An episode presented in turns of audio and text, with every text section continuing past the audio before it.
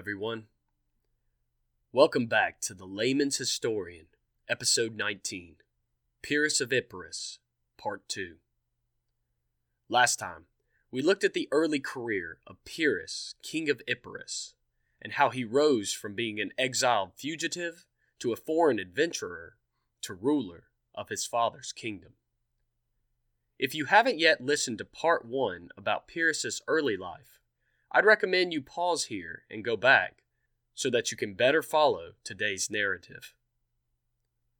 After receiving a plea for aid from the Greek city of Tarentum to help get them out of the mess they had made with Rome, Pyrrhus outfitted an impressive expedition to aid his fellow Greeks in southern Italy. Today, we pick up where we left Pyrrhus last, hauling himself ashore after swimming from his ships in the middle of a storm. Exhausted and soaking wet, Pyrrhus, always optimistic, placed himself at the head of a small band of troops who had managed to join him and confidently marched towards Tarentum. You can see the location of Tarentum on the map using the link in the notes in the description. Arriving in Tarentum, Pyrrhus was greeted with enthusiasm by the Tarentines, who praised him as the savior of the Western Greeks from the Roman yoke. By contrast, Pyrrhus felt less enthusiastic with the state of the Tarentines. He found them devoted to pleasure and luxurious living, rendering them, in the words of Plutarch, incapable either of saving others or being saved themselves. To add insult to injury, Pyrrhus soon discovered that while he was supposed to face the full fury of the Roman war machine, the Tarentines, who had caused all this trouble in the first place, wanted to remain comfortably at home doing their favorite activities bathing and feasting. Understandably irritated by his decadent allies, Pyrrhus developed other ideas. Biding his time until the remainder of his army landed in Tarentum, Pyrrhus, as soon as reinforcements arrived, instituted martial law to whip the Tarentines into shape. He closed down gymnasiums and banned all festivals, revels, and drinking parties, summoning the citizens to arms and telling them, in essence, that if they wanted to have a chance at defeating the Romans, they would have to get their act together.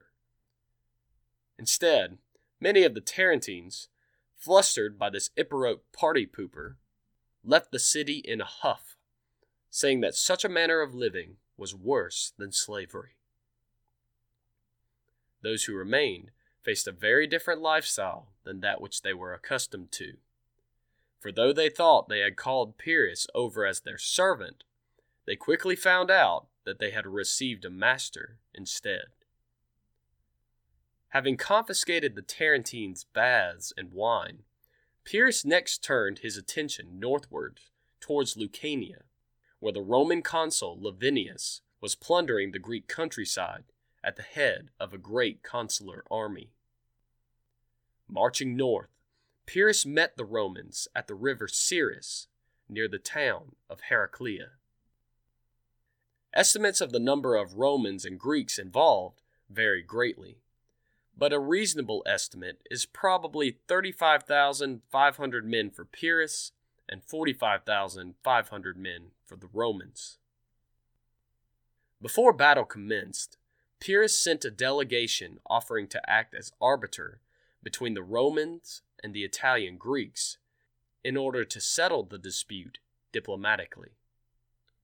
The Roman commander responded haughtily that they neither accepted Pyrrhus as an arbiter nor feared him as an enemy. Following this exchange, Pyrrhus, while scouting the Roman camp, expressed astonishment at how well organized and well disciplined the Roman army appeared, stating to his friends that the order of these barbarians is not at all barbarian in character. We will presently see what they can do. Had he known, Pyrrhus would have had even more of a reason to be curious on the eve of what became known as the Battle of Heraclea.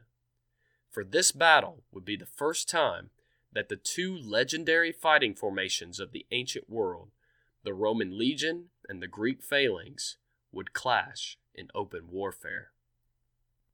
Pyrrhus chose to take up his position on the left bank of the river Siris, hoping that the Romans would be disordered by the river crossing, and that he could fall on them in the same way Timoleon had fallen upon the Carthaginians at the battle of the Crimissus.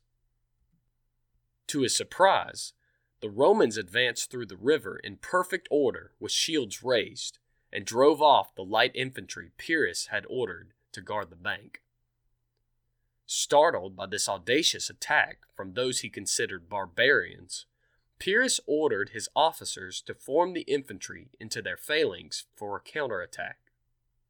While his phalanx was forming, Pyrrhus, clad in magnificent armor, placed himself at the front of his cavalry, and true to his heroic reputation as a soldier, personally led a thundering charge against the vanguard of the Roman line. The Greek infantry soon arrived, and a furious conflict ensued as the sarissas of the Epirote phalanx clashed with the swords and shields of the Roman legion. Pyrrhus remained in the thick of the fighting, even after his horse was killed under him. At one point, he exchanged armor with one of his friends, Megacles, perhaps as a precaution to make himself less conspicuous in the fight. This nearly proved disastrous, though, for when Megacles was surrounded and killed in the melee, the Greeks thought that Pyrrhus had fallen and began to waver. Pyrrhus barely saved the situation by riding up and down the lines bareheaded to prove he was still alive, rallying his wavering troops to recommence the fight. After this, the fighting became even fiercer. In the words of historian Theodore Ayrault Dodge, seven times the Roman charge broke on the phalangeal masses. Seven times the vaunted phalanx essayed vainly to crush the elastic structure of the legion. It was metal against rubber. The one could not break the other, nor could either tear its foe asunder. Finally, Pyrrhus, seeing that his phalanx could not make any headway against the stubborn Romans, called up his war elephants from his reserve. These lumbering beasts appearing suddenly on the battlefield from behind a group of hills, caused terror throughout the Roman ranks, since they had never seen such massive creatures before. The elephants threw the Roman cavalry in disorder, and they quickly broke and fled. Seizing his chance, Pyrrhus launched his Thessalian cavalry, famed horsemen from the Greek city state of Thessaly, against the Roman infantry driving them back into the river in defeat. In all, the Romans lost somewhere between 7,000 to 15,000 men, while Pyrrhus suffered 4,000 to 13,000 in casualties. However, even if Pyrrhus only lost 4,000 men, these constituted the elite of his forces, including several of his best officers and friends. A sore blow to his army. Nonetheless, Pyrrhus had gained a great and decisive victory over the Romans, both by the courage of his men and his skilful use of his war elephants. Feeling himself in a position of strength after his victory, Pyrrhus plundered the country to within 37 miles of Rome. Many of the surrounding cities, which had remained neutral, now submitted to Pyrrhus, giving him control over a large swath of southern Italy. Thinking that the Romans would now be ready to negotiate, Pyrrhus sent his philosopher friend Cineas as an envoy to the Roman Senate to offer peace terms. Simultaneously, he offered the defeated Romans the opportunity to take service in his army, a customary Greek practice towards prisoners following a defeat. since most Greek troops at this period served as mercenaries. Captured soldiers would often switch sides to join the victor, since they had no specific loyalty to their former masters. It must have served as a shock to Pyrrhus when not one of the several thousand prisoners he had captured took him up on his generous offer, instead preferring captivity to serving in the army of an enemy of Rome. In Rome, Cineas at first had greater success than Pyrrhus in convincing the Romans what was in their own best interest.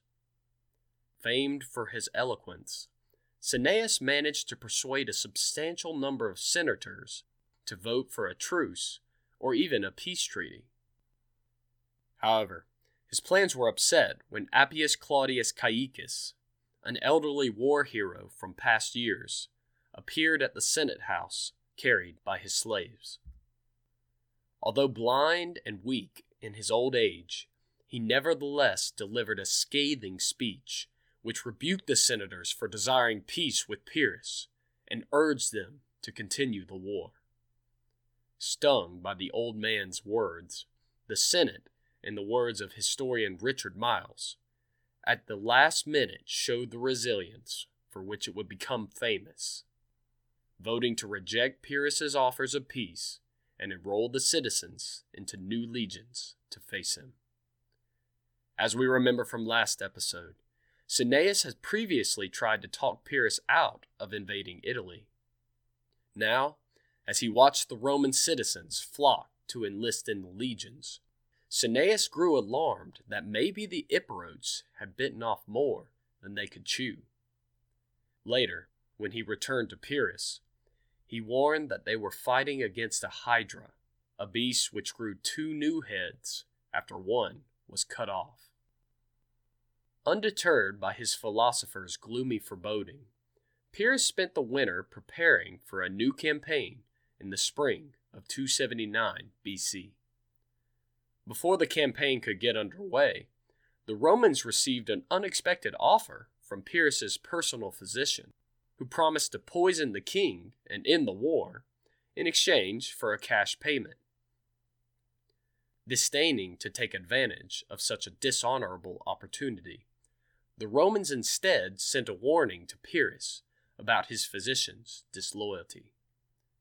In response to this, Pyrrhus, out of courtesy, released all the Roman prisoners he had taken at Heraclea.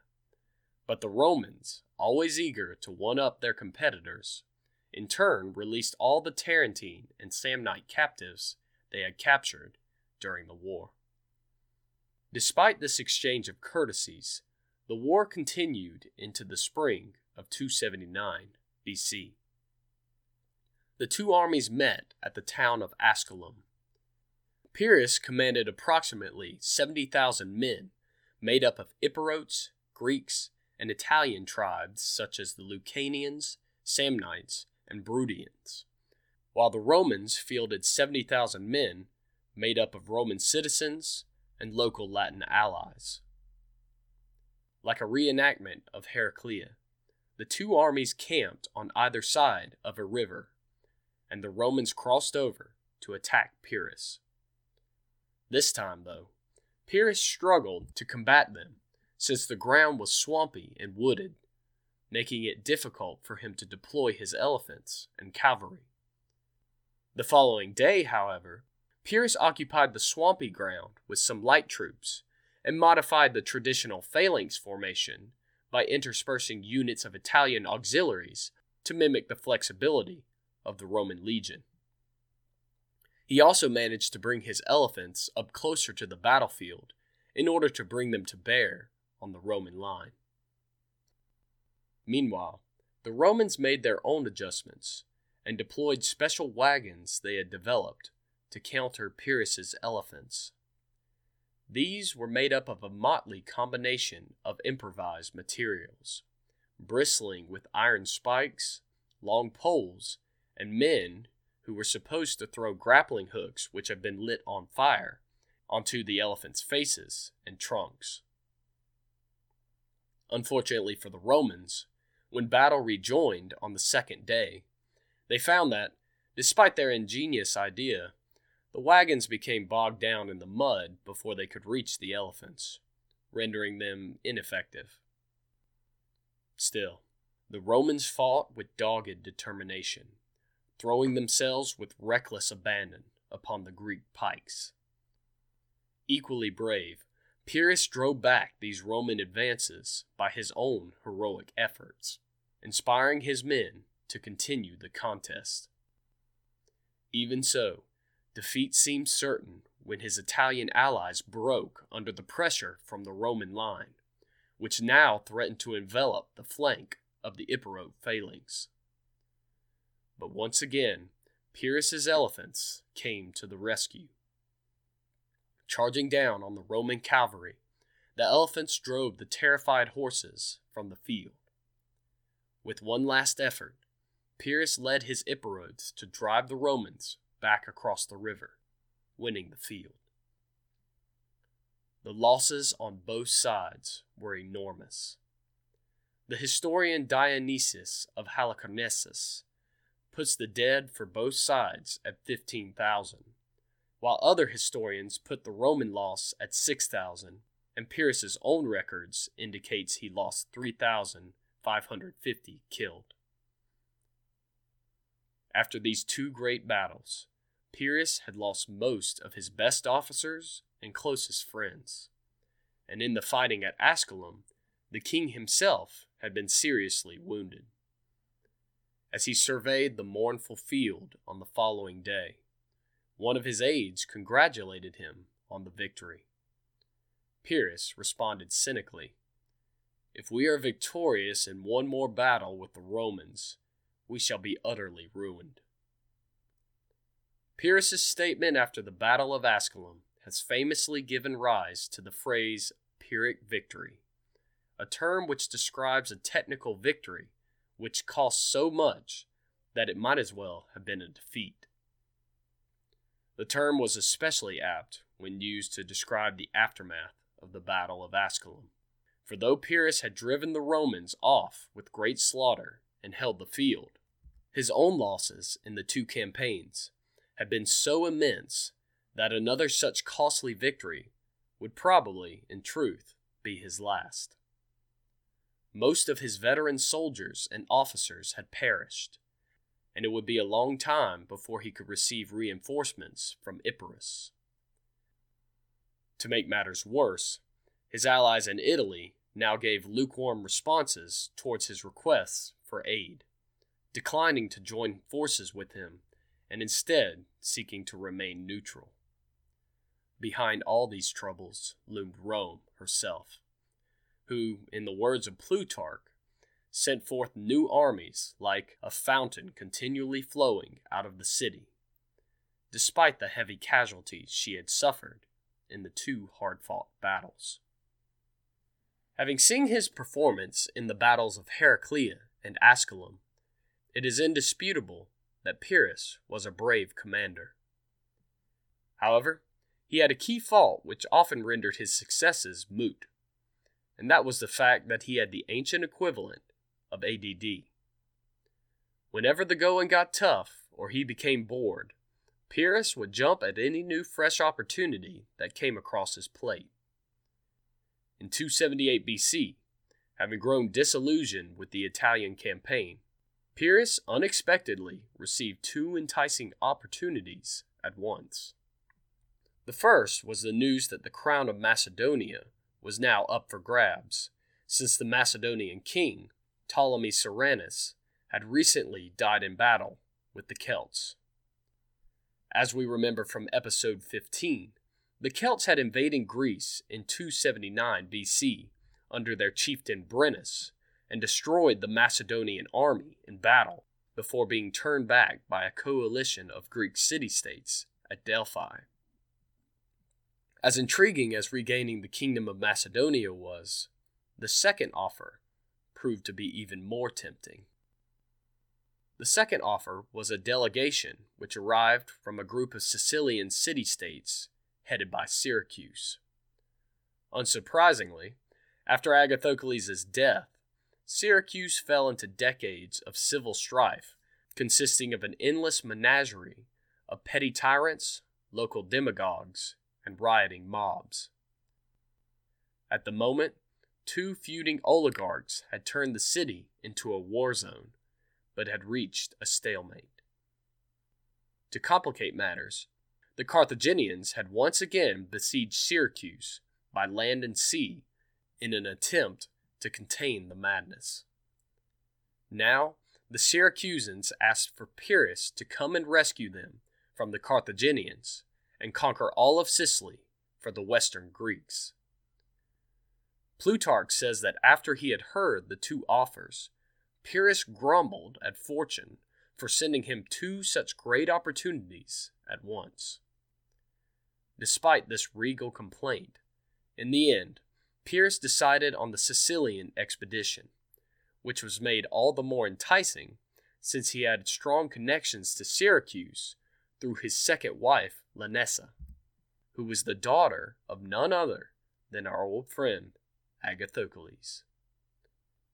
Sailing to Sicily in 278 BC, Pyrrhus must have felt relieved to exchange the standoff in Italy for the fresh prospects of a new campaign. The Carthaginians, on the other hand, became alarmed when they heard of Pyrrhus's approach. Their ships had been closely monitoring the situation in southern Italy, and they had doubtless received word of the bloody defeats the Romans had suffered at Pyrrhus's hands. In a frantic move to bolster their position, the Carthaginians began to cast around for a new ally. After the Battle of Asculum, the Carthaginians had offered to aid the Romans with a fleet of 120 warships under one of their distinguished captains. But the Romans, wary of Carthaginian interference, politely declined the offer.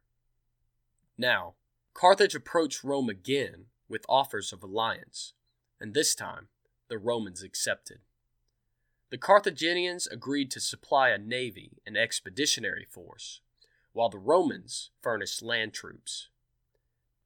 Additionally, both sides agreed not to make peace separately with Pyrrhus if he continued to war against the other. The fact that two major powers decided to join together in alliance against what was, for all intents and purposes, one man shows the extraordinary reputation Pyrrhus had won for himself by this point in his career. So great was Pyrrhus's fame that his mere approach towards Syracuse caused the Carthaginian army to raise the siege and sail back to the western side of the island. Landing triumphantly in Syracuse, Pyrrhus was almost immediately inundated with men, money, and supplies from the surrounding city states. Soon, he was at the head of an army of 30,000 infantry and 2,500 cavalry, along with his squadron of elephants. Once again taking up the mantle of a Greek liberator, Pyrrhus marched out against the Carthaginians.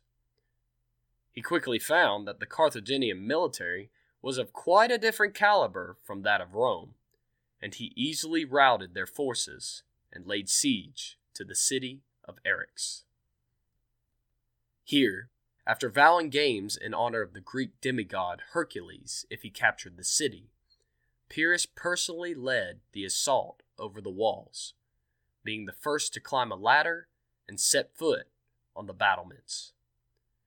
As the fighting raged on the walls, Pyrrhus, leading his Epirotes, beat the defenders back handily. Plutarch describes his exploits. Some he threw down from the walls on each side, others he laid in a heap round him with his sword. Nor did he receive the least wound, but by his very aspect inspired terror in the enemy. After taking the city, Pyrrhus fulfilled his oath by holding games and contests in honor of Hercules since Alexander the Great had held similar games after taking Carthage's mother city of Tyre, Pyrrhus likely sought to draw a parallel between himself and his more famous cousin, showing that he was indeed the rightful heir of Alexander. Following this, nearly all of the cities in Sicily went over to Pyrrhus, save the Carthaginian stronghold of Lilybaeum in the west. After a fruitless siege of Lilybaeum, which lasted two months, Pyrrhus turned aside to the city of Messina in the north. Here, a group of rogue mercenaries, known as the Mamertines, had established themselves as rulers of the city and were terrorizing the surrounding country. When Pyrrhus had first arrived in Sicily, these fierce mercenaries had made an alliance with Carthage to resist the Epirot invasion.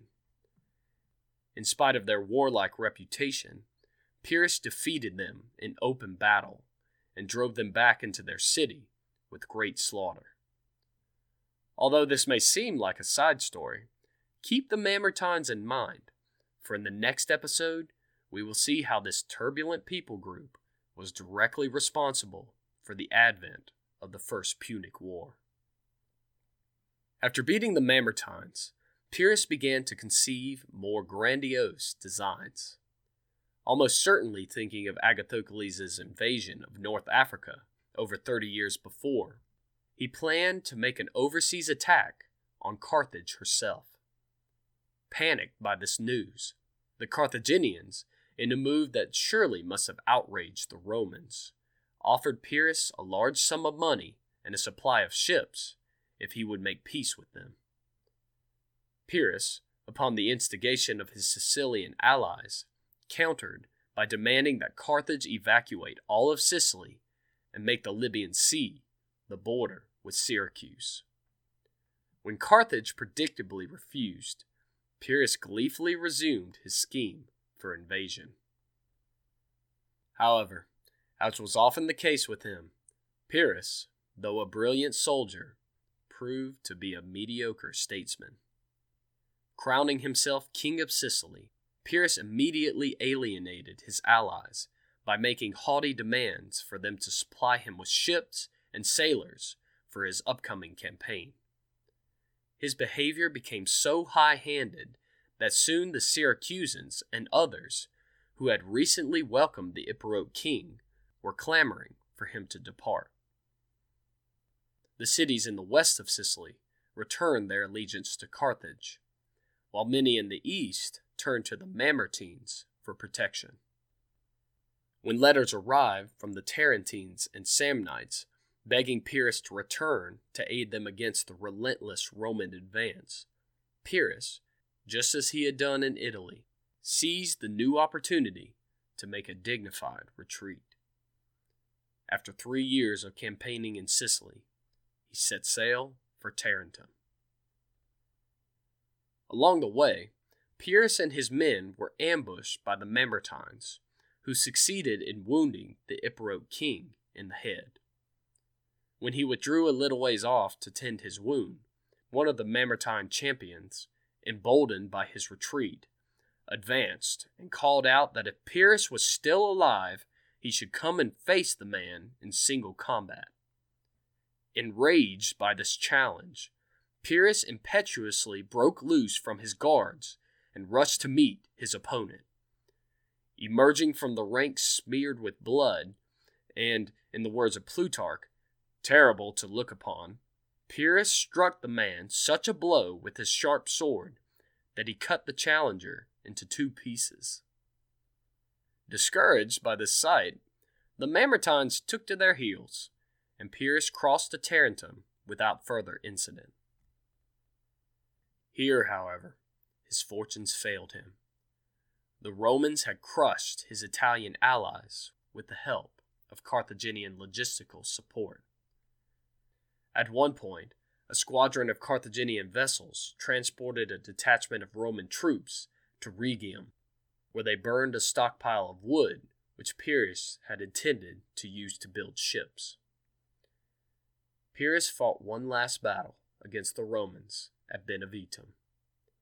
A botched night attack led him into a disadvantageous position, and though his elephants for a while held the enemy back, Roman reinforcements forced the beasts to retire in confusion.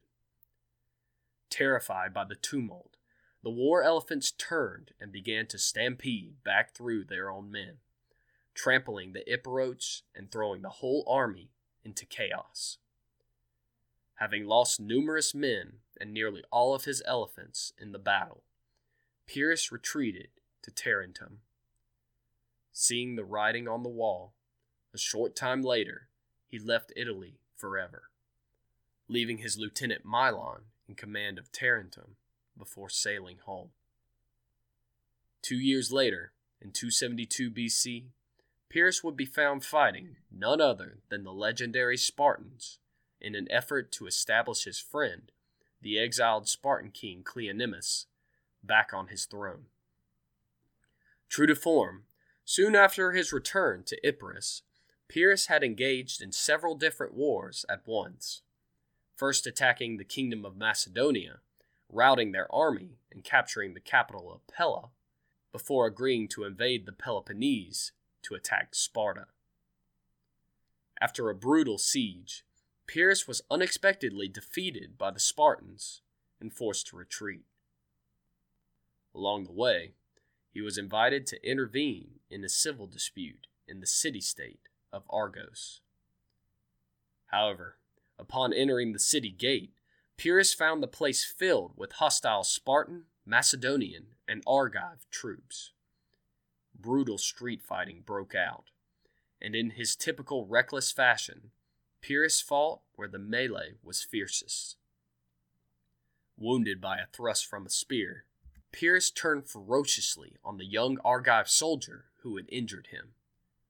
While they fought, the young man's elderly mother, seeing the struggle and fearing for her son's life, picked up a roof tile with both hands and threw it at the Epirote king from her rooftop above.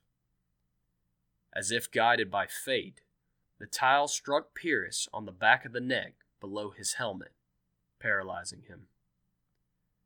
Falling in the midst of the crowd, Pyrrhus remained unrecognized until a Macedonian soldier who had served with him at the Battle of Ipsus stumbled upon him.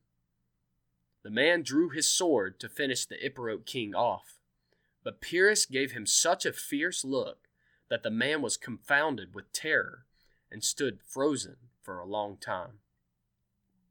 However, in the end, the soldier killed Pyrrhus as he lay paralyzed in the gutter, cutting off his head and bringing it to the Macedonian king.